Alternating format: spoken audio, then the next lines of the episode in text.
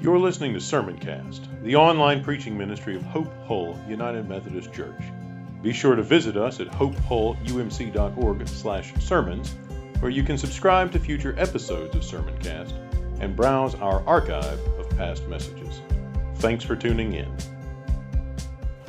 If we are to be in Christian ministry together, we would do well to frequently reflect together on the nature of the ministry we share and in which we are engaged. We need to know what ministry is and what it is not. And this is crucial because there are different philosophies and different attitudes and different approaches to Christian ministry, different uh, perceptions of what it means to be a pastor and to be a part of a church congregation. One misconception is particular, particularly uh, found, and it has to do with this idea that pastors are professionals like other sorts of professionals. Whether you're an accountant or a teacher or a professor or an engineer, whatever a profession may be, you typically you know, go off to school and get a degree and get your training, maybe you have an internship, and then you come back and you get a job and you go to work or you develop a list of clients and you're a professional, and often there's a certification or a license that goes with it. And we, we tend to think of ministry like that, and we've kind of developed a similar process where you go off to seminary and, and you get your degree, and then maybe you come back and there's a, a licensing process or an ordination credentialing process. And, and the two pathways look very similar. You've got professions in general, and here's what they look like, and you've got ministry, and the pathway is kind of the same. And so we kind of think as, well, pastor's a profession just like everything else or all the others. The problem with treating ministry like a profession is that it means everyone who doesn't share the credential doesn't think of themselves as a minister. So if you haven't been to seminary, and if you haven't got that license or that ordination, then you're not one of the ministers. And then we get this sort of separation of duties. And pastor or the staff, they're the professionals, it's their job.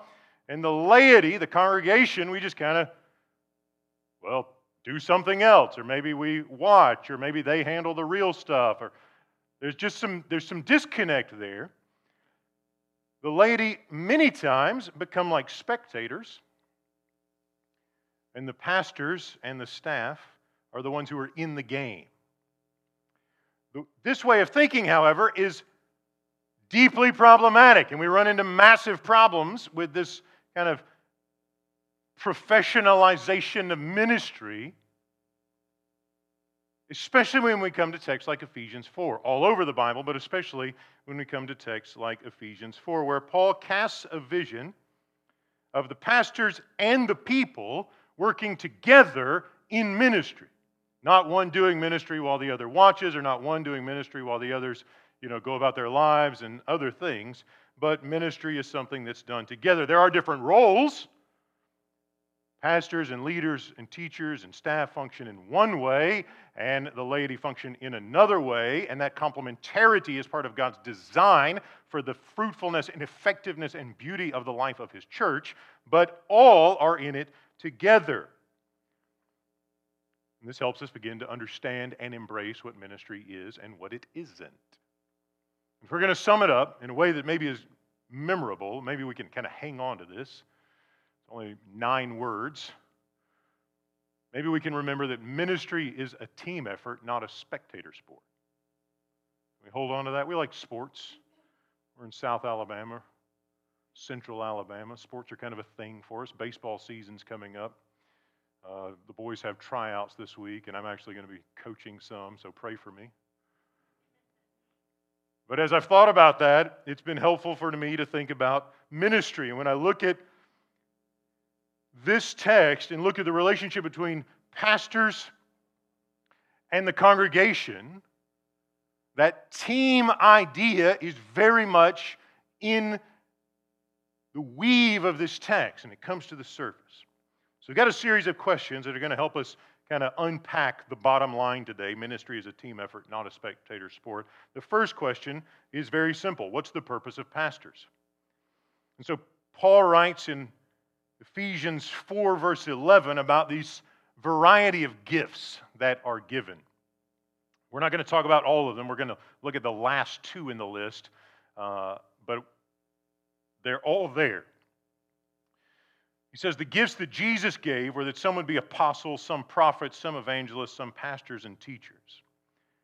There's some debate among the scholars whether pastor teacher should be hyphenated, so it's pastor teachers, a pastor who teaches, or whether it's pastors on the one hand and teachers on the other. We're not going to get deep into that. We'll just sort of treat it together because teaching is a central role of pastoral ministry. Demonstrated by what we're doing right now. So there are these gifts. Apostles are often considered to be kind of the front lines. These are folks who are going into uncharted territory, launching new ministries, maybe going to unreached people groups, who are carrying the gospel to new contexts.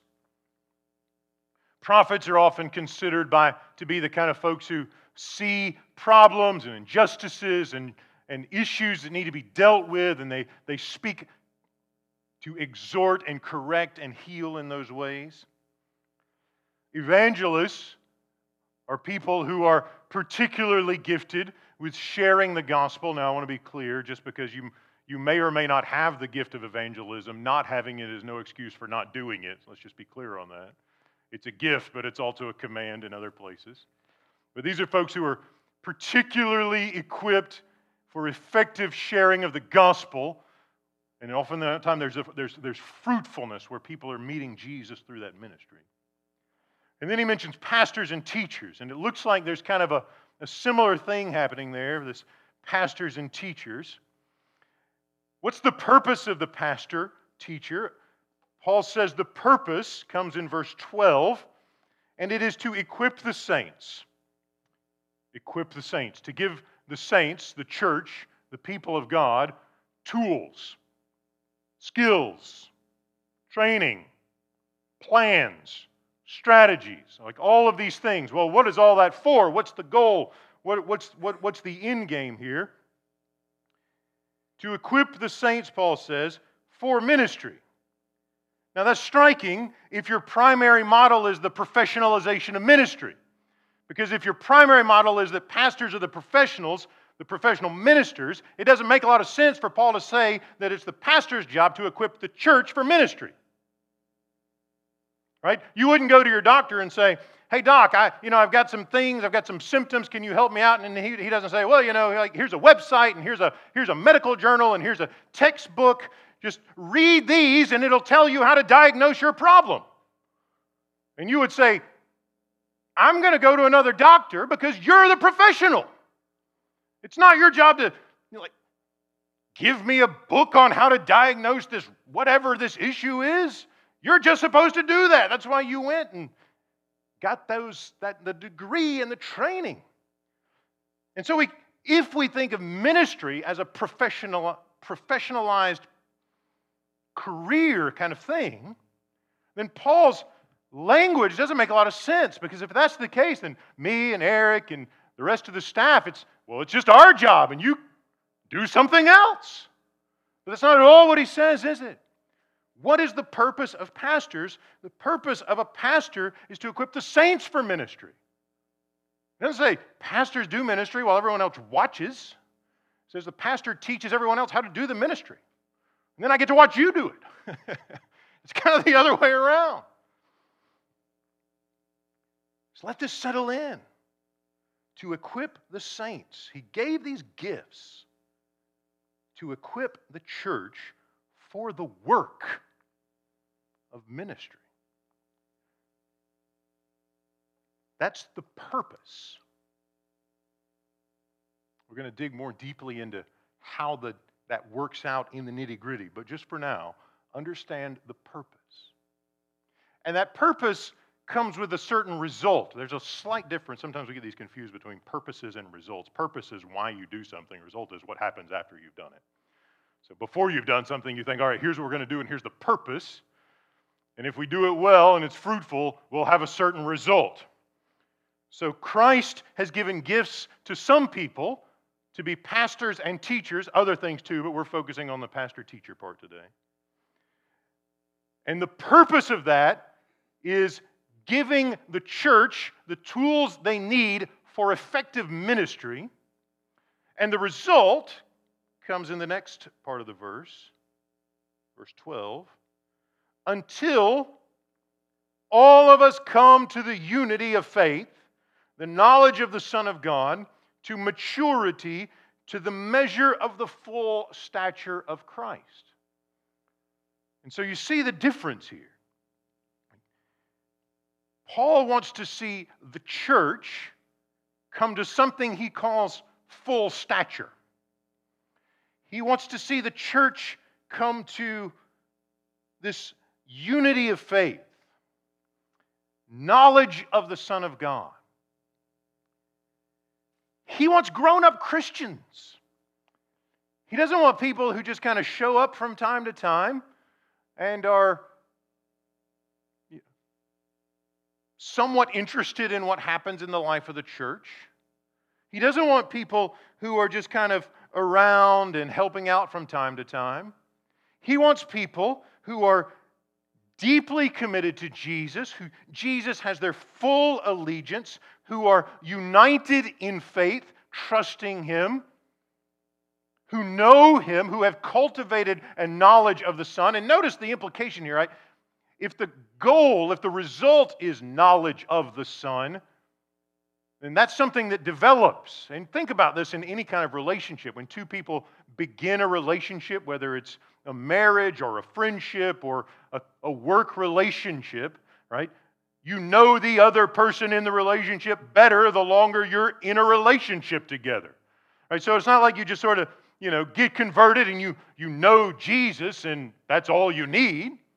For Paul, knowledge of Jesus is a process. Yes, you've met him, but it takes time to get to know his character. It takes time to get to know what he's like. It takes time to come to know his mind. It takes time to come to know his heart. And it takes even more time to have your life conform to his life. It takes even more time for my habits of thinking to be conformed to his habits of thinking, for my values in my heart to be conformed to his values and his heart. And when Paul talks about this full measure, he's, you know, like right now, maybe we're about a quarter of a measure or a half a measure or a three, you know, we're moving towards this full measure of Christ, but it doesn't happen overnight. It doesn't happen the first time we meet Jesus. Like the fullness, knowing Christ in his fullness is a lifelong process, which is why we gather, which is why we have people who are set apart to teach and to spend extra time immersing themselves in the scriptures and, and studying texts and studying how to communicate that so that we can all together be edified and grow up into mature Christians and not be like small children who just don't really know what's going on and get taken in. That's going to come up in a few verses later, but you'll see how this kind of develops. So, the, the purpose of ministry, like what ministry is, ministry is the thing that produces mature disciples. And there's some people who are set apart to cultivate that process and oversee it and lead it. But it's for everyone. Ministry is a team effort, not a spectator sport. You see, we are in this together. According to Paul, the ministry is actually your job. It's my job to, make, to, to put us in a position to do that successfully. So pay attention to the relationship that shows up here. You've got pastors and the saints as a team with different jobs on the team working towards a shared goal, a shared purpose. Brings about a certain result. Ministry is a team effort, not a spectator sport. So, then how do we think about the role of the pastor? Three words coaches, not contractors. See where I'm going with this? If not, I'll flesh it out a little bit. You need a job done, you don't know how to do it, what do you do? Contract somebody. You need a house, call a contractor. You need a, a broken pipe fixed, you get you call a contractor or someone who is a professional, who's specialized, a plumber who's going to come out, right? We're around the church, the trustees run a series of contracts to hire people to do things to help us. Maybe we don't know how to do them, maybe it needs some specialized training, but they come in, they do the job, hopefully, and then they go do whatever the next job is. That's a profession, there's a, an arrangement, there's compensation, all of those things. We know what that means. We don't think of contractors necessarily, unless they're just part of the life of the church. But we have contractors who come in and they're here once or twice and then they go on and we never see them again. They do the job, they move on to do the next job. And maybe the next time something breaks, they come back and we get them to help us out. Coaches, on the other hand, do a job with us. Contractors do a job for us. Coaches do a job with us, don't they? There's a team. A coach is an equiper. A coach teaches skills. A coach develops a game plan. A coach makes sure that the people with the right gifts are playing in the right position. I'm thinking about this. Uh, we got baseball tryouts tomorrow night. I've never done this before. I've never been like, I've helped out a little bit, but I've never been like the guy who has to draft kids onto a baseball team. I'm scared out of my mind. I have no idea what I'm doing. If you got any tips, catch me after the service and help me out. If you want to help coach, just come on, you can just come do it for me if you want to. That's fine. But I'm thinking through, like, you know, what, what are we going to do this season? Well, I want to run an efficient practice. I want to focus on fundamentals. I mean, just, I want kids to learn how to catch a baseball and I want to learn how to throw it so that it winds up where it's supposed to wind up. And, and you know, I, I hope we win some games, but I really, you know, when you're seven or eight years old, we're thinking about skill development. We want them you know, to learn to be able to see a baseball and put a bat on a baseball. And so there's going to be drills and there's going to be practices and things that develop motor skills and hand eye coordination. And we're thinking about the pieces of it, right? Because we're on a team together. And I'm going to have to pay attention and say, well, this, this kid is pretty quick, and maybe they can play that position because you got to have some agility, and maybe the, the, that kid's a little bit taller, and over at first base, he can reach a little bit higher when the kid at second base chunks it over his head. You know, he might be a good one for that role. And so we're kind of looking at people and we're looking at their skills and we're looking at their abilities and we're thinking, here's a good spot for you where you'll serve the larger purposes and mission of the team the best. And, you know, maybe there's somebody who's in the wrong position, and after the second game, it's very obvious that they're in the wrong position, and they need to be moved to another position where their skills and talents are stronger. Maybe there's a kid who's batting sixth or seventh or eighth, and they go on a hot streak, and man, this is this kid is developing, and they're getting strong, and they're playing, they're connecting with the bait. Well, let's move them up to the second or third spot, you know, and and kind of get them in the right position. And we understand that. And that re- everyone in the room knows what I'm talking about right now.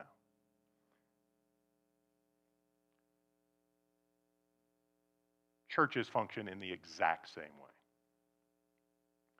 It is the pastor's job to help the laity, the congregation, identify the gifts that God has given them the skills, the talents, the passions create a strategy for ministry.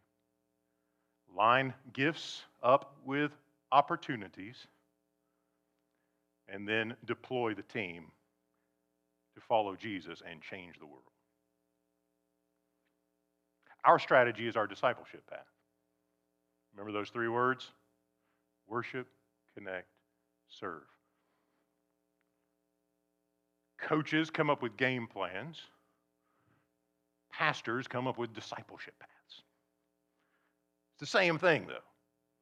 Ours is probably far less complicated, and we don't have to come up with a new one. Jesus invented it 2,000 years ago, so we got that going for us. But it's the same basic idea. Here's a plan for how we're going to mobilize people for fruitful ministry.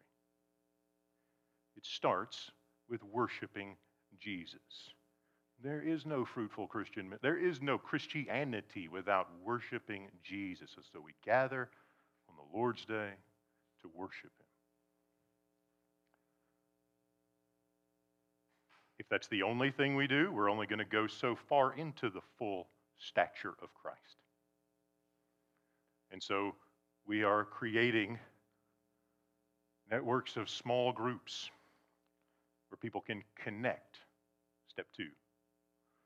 Whether that's a Sunday school class, whether it's a band meeting. A number of you have gotten involved in band meetings, not musical bands, but discipleship bands in the last couple of months, where three, four, five folks get in each other's business for Jesus, pray for one another, love one another, carry one another's burdens, and share one another's joys. That gets us further into the full stature of Christ, doesn't it? But if that's as far as we go, we're not all the way into the full stature of Christ.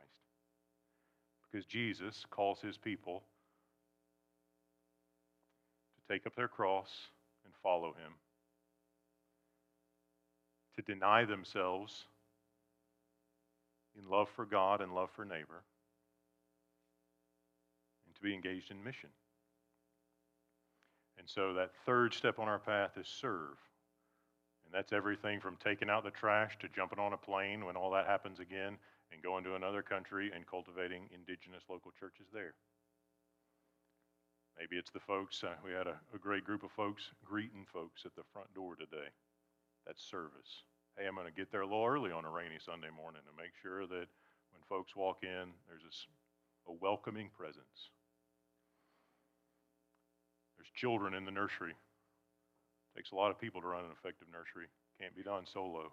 Very much a team effort, very much not a spectator sport.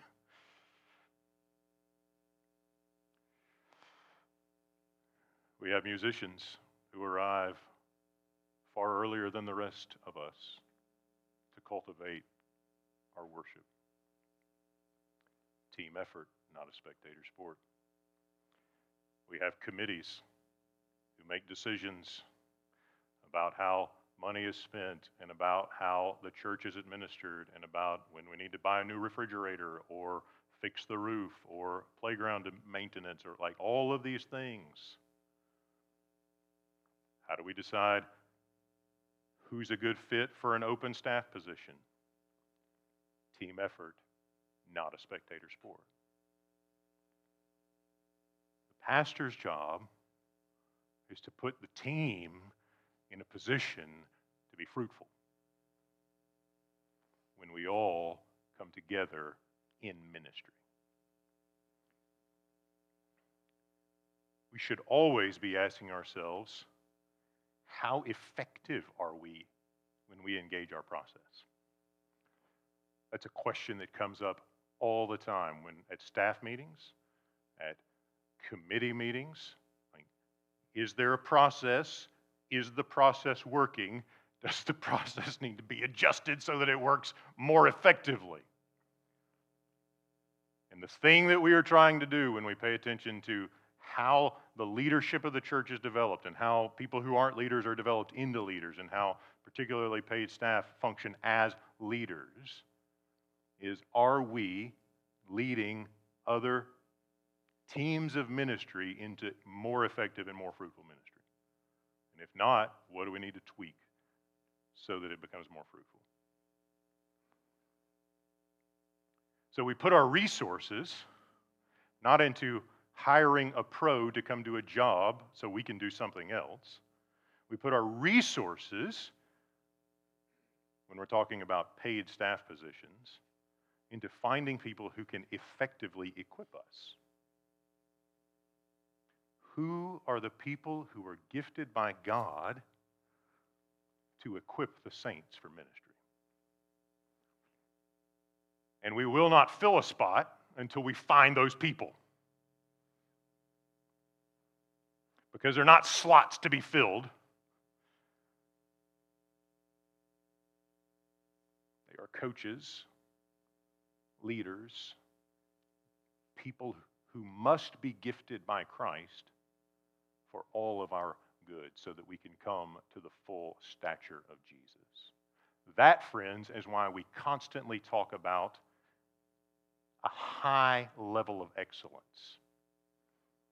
You can ask the staff after the service, how often do you hear Matt say high level of excellence? They're giggling at one another now because it comes up a couple times a week, at least, if not daily. That's what we talk about all the time because we want to honor Jesus. How do we function at a high level of excellence? And that sort of reminds us that we can always get better. We're never satisfied. We're never just kind of, all right, we're good. We're functioning at a high level of excellence and we don't have to work anymore. Like we can just kind of roll with it. Excellence doesn't work that way, does it? Those of you, we've talked about this coaching metaphor a lot. Those of you who've been on athletic teams, you know a good coach is one who is never satisfied. You can be elite, and the most elite athletes are always working to be better. The church should never settle for anything less. So we spend time reading books and learning from people who know more about things than we do. Sometimes it's ministry strategies, sometimes it's theology, sometimes it's cultural issues, sometimes it's about worship, sometimes it's about preaching. We meet, we pray together. Always focused and always aimed at getting better at equipping the saints for the ministry. With the result, by the grace of God in Christ and the power of the Spirit, that we all come to the full measure of Christ, to maturity. Ministry, friends, is a team effort, not a spectator sport.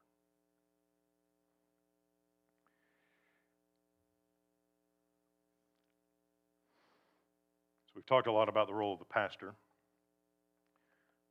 Our next question is who's the team? Who's the players? You should know the answer, but it's you. You are the team, you are the players. And it's crucial for the laity, for you all, to think of yourselves in this way. Like if the, those kids on that baseball team come along and say, All right, it's coach's job to, to make us win. It's coach's job to catch the ball. It's coach's job to get the hits. Like the team would not function very well if everybody just thought it was the coach's job, would they? The players have to know their position. A shortstop, a first baseman, an outfield, you have to know what your role is. And the laity, the saints, the church, the people, we need, need to be thinking of yourselves, and you need, we, you need to be constantly asking the question, like, what's my role in this team? Like, how am I contributing? How am I serving?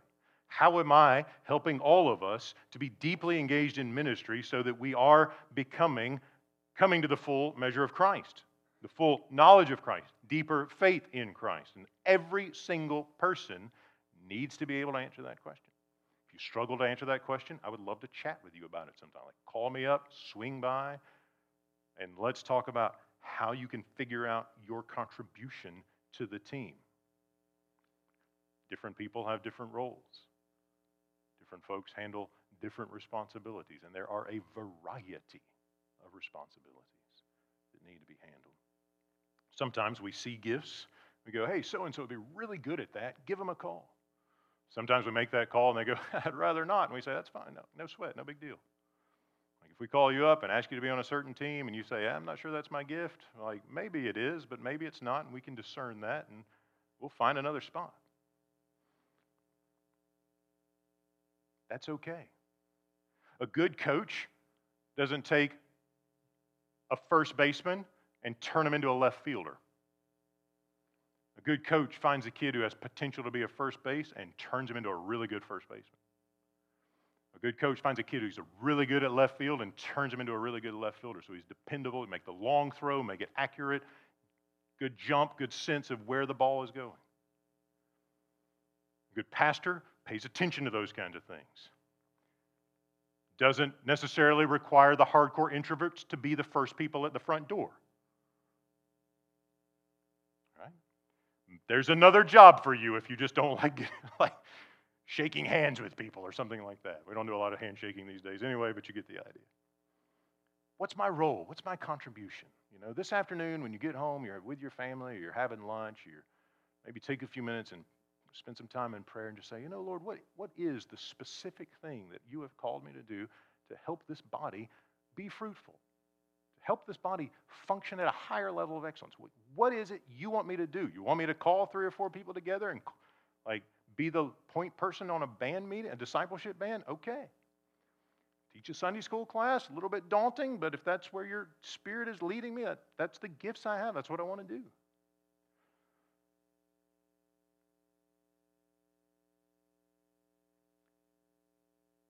Team effort,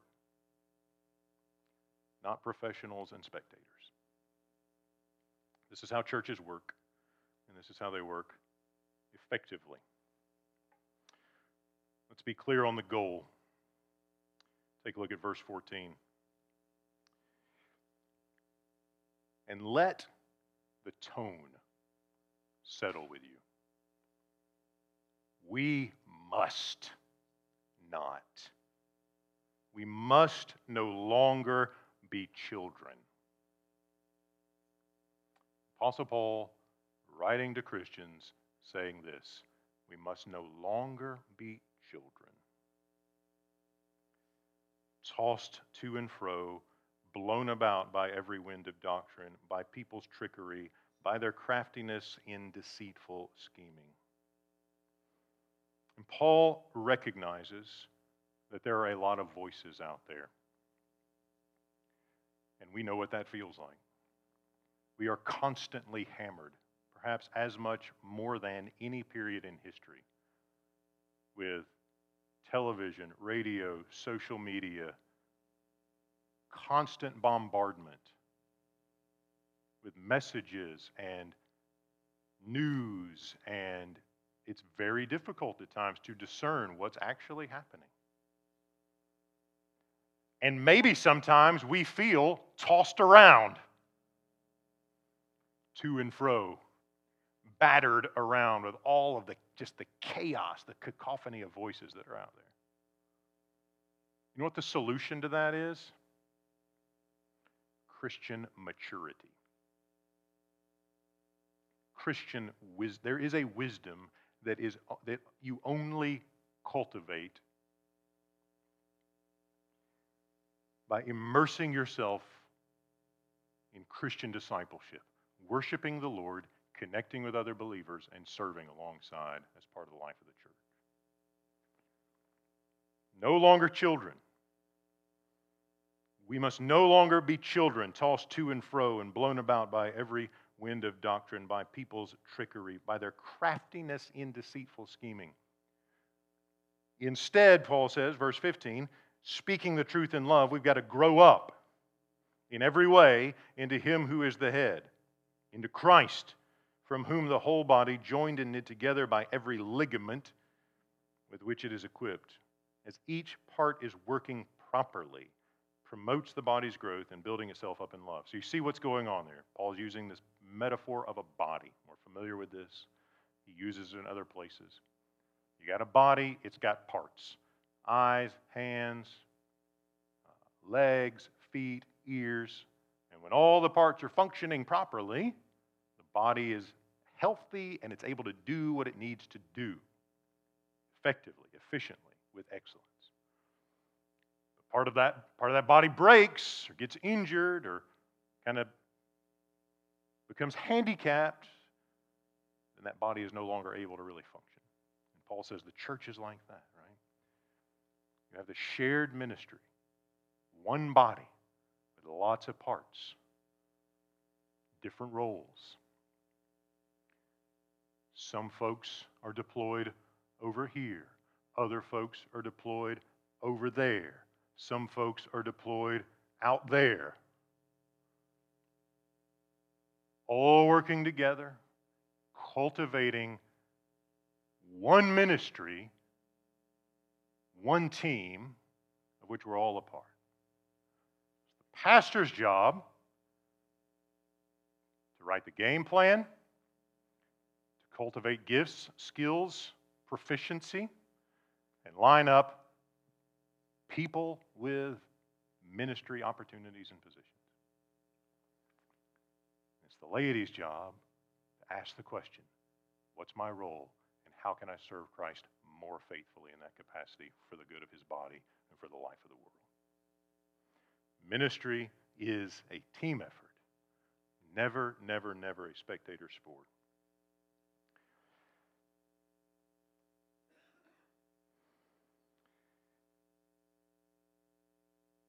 We need to think about the church the way we think about our homes and our families.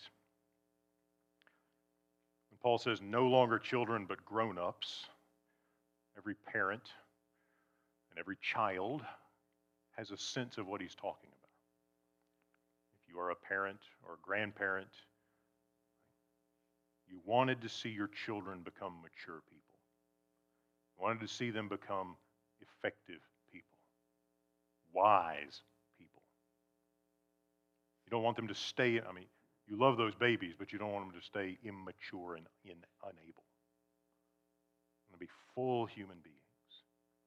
If you're a child, everyone was a child, you can look back and say, you know, my parents did that well, or maybe they could have done this better, and I'm in danger of repeating that. and Maybe I don't want to. But we kind of know what the process looks like because we've all been in a setting for better or worse. That image, that metaphor, that analogy functions for all of us. Paul says later in Ephesians chapter 6 verse 4, he says, "Fathers, do not provoke your children to anger, but bring them up in the discipline and instruction of the Lord." That word discipline we often think of in terms of negative discipline You're grounded, you're going to get a spanking, or whatever it may be. It's not really what's going on in the ancient world. We don't do a whole lot of Greek work in here, but I'll give you this word. The word for discipline is paideia, and it might even be better translated enculturate. Give your children enculturation in Jesus. We know what it means to be enculturated, right? You get enculturated as an American, you get enculturated as a Hope Hullian. Is that a term? It is now. We're going with it. Like, you know what it means to be a part of this culture, don't you? You know what it means. You know somebody who's not, right? Like a new preacher or something like that. You know, he's got to kind of learn some things and figure out how we relate to each other. But we know what it means to be a part of a culture. And we know what it means when our culture kind of takes a turn that we're not comfortable with because we've been enculturated and something's changed. What would happen if we take that and import it into the church? What does it mean to develop a culture in the church so that we share certain values and we share certain perceptions, all shaped by Jesus and his self giving perfect love demonstrated for us in his cross, in his death, where he gave his life for us to redeem us and make us whole with his resurrection? Like Christianity isn't just something we do once a week or a couple of times a month, it is a culture building enterprise. It's about building a culture that honors Jesus in every way. When Paul tells fathers, give your kids the paideia of the Lord, he's saying enculturate them into the life of Christ. You know, so that when they're you know tying their shoes and they can't quite get it right and they get angry and haul off and like grab a toy and chunk it across the room. Like that's not Christ likeness, is it? There's this thing in their heart, and, and it needs to be healed, and there's some sin bubbling up, and it's coming. You know, this frustration has provoked it, right?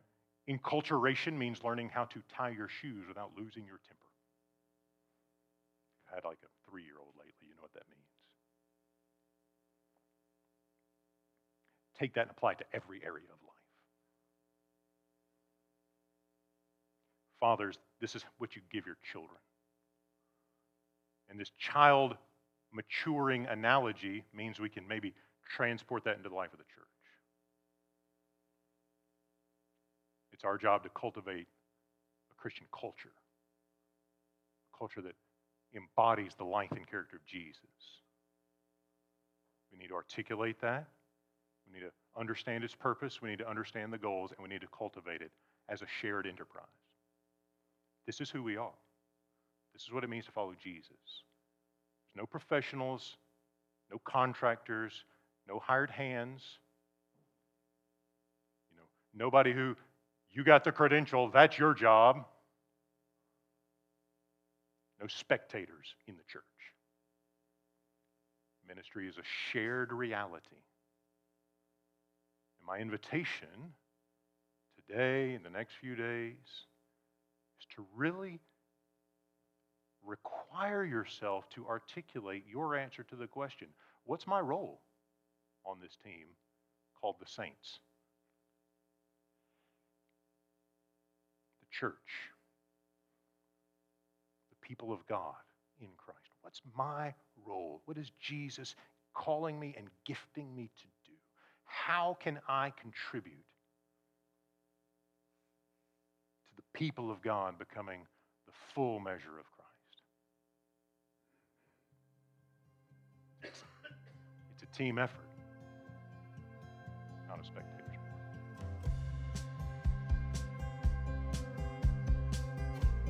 You've been listening to Sermoncast the online preaching ministry of Hope Hull United Methodist Church. If you enjoyed this message, consider sharing it with a few friends. Remember to visit us at hopehullumc.org/sermons and subscribe to get notified when new content is posted. Thanks for listening.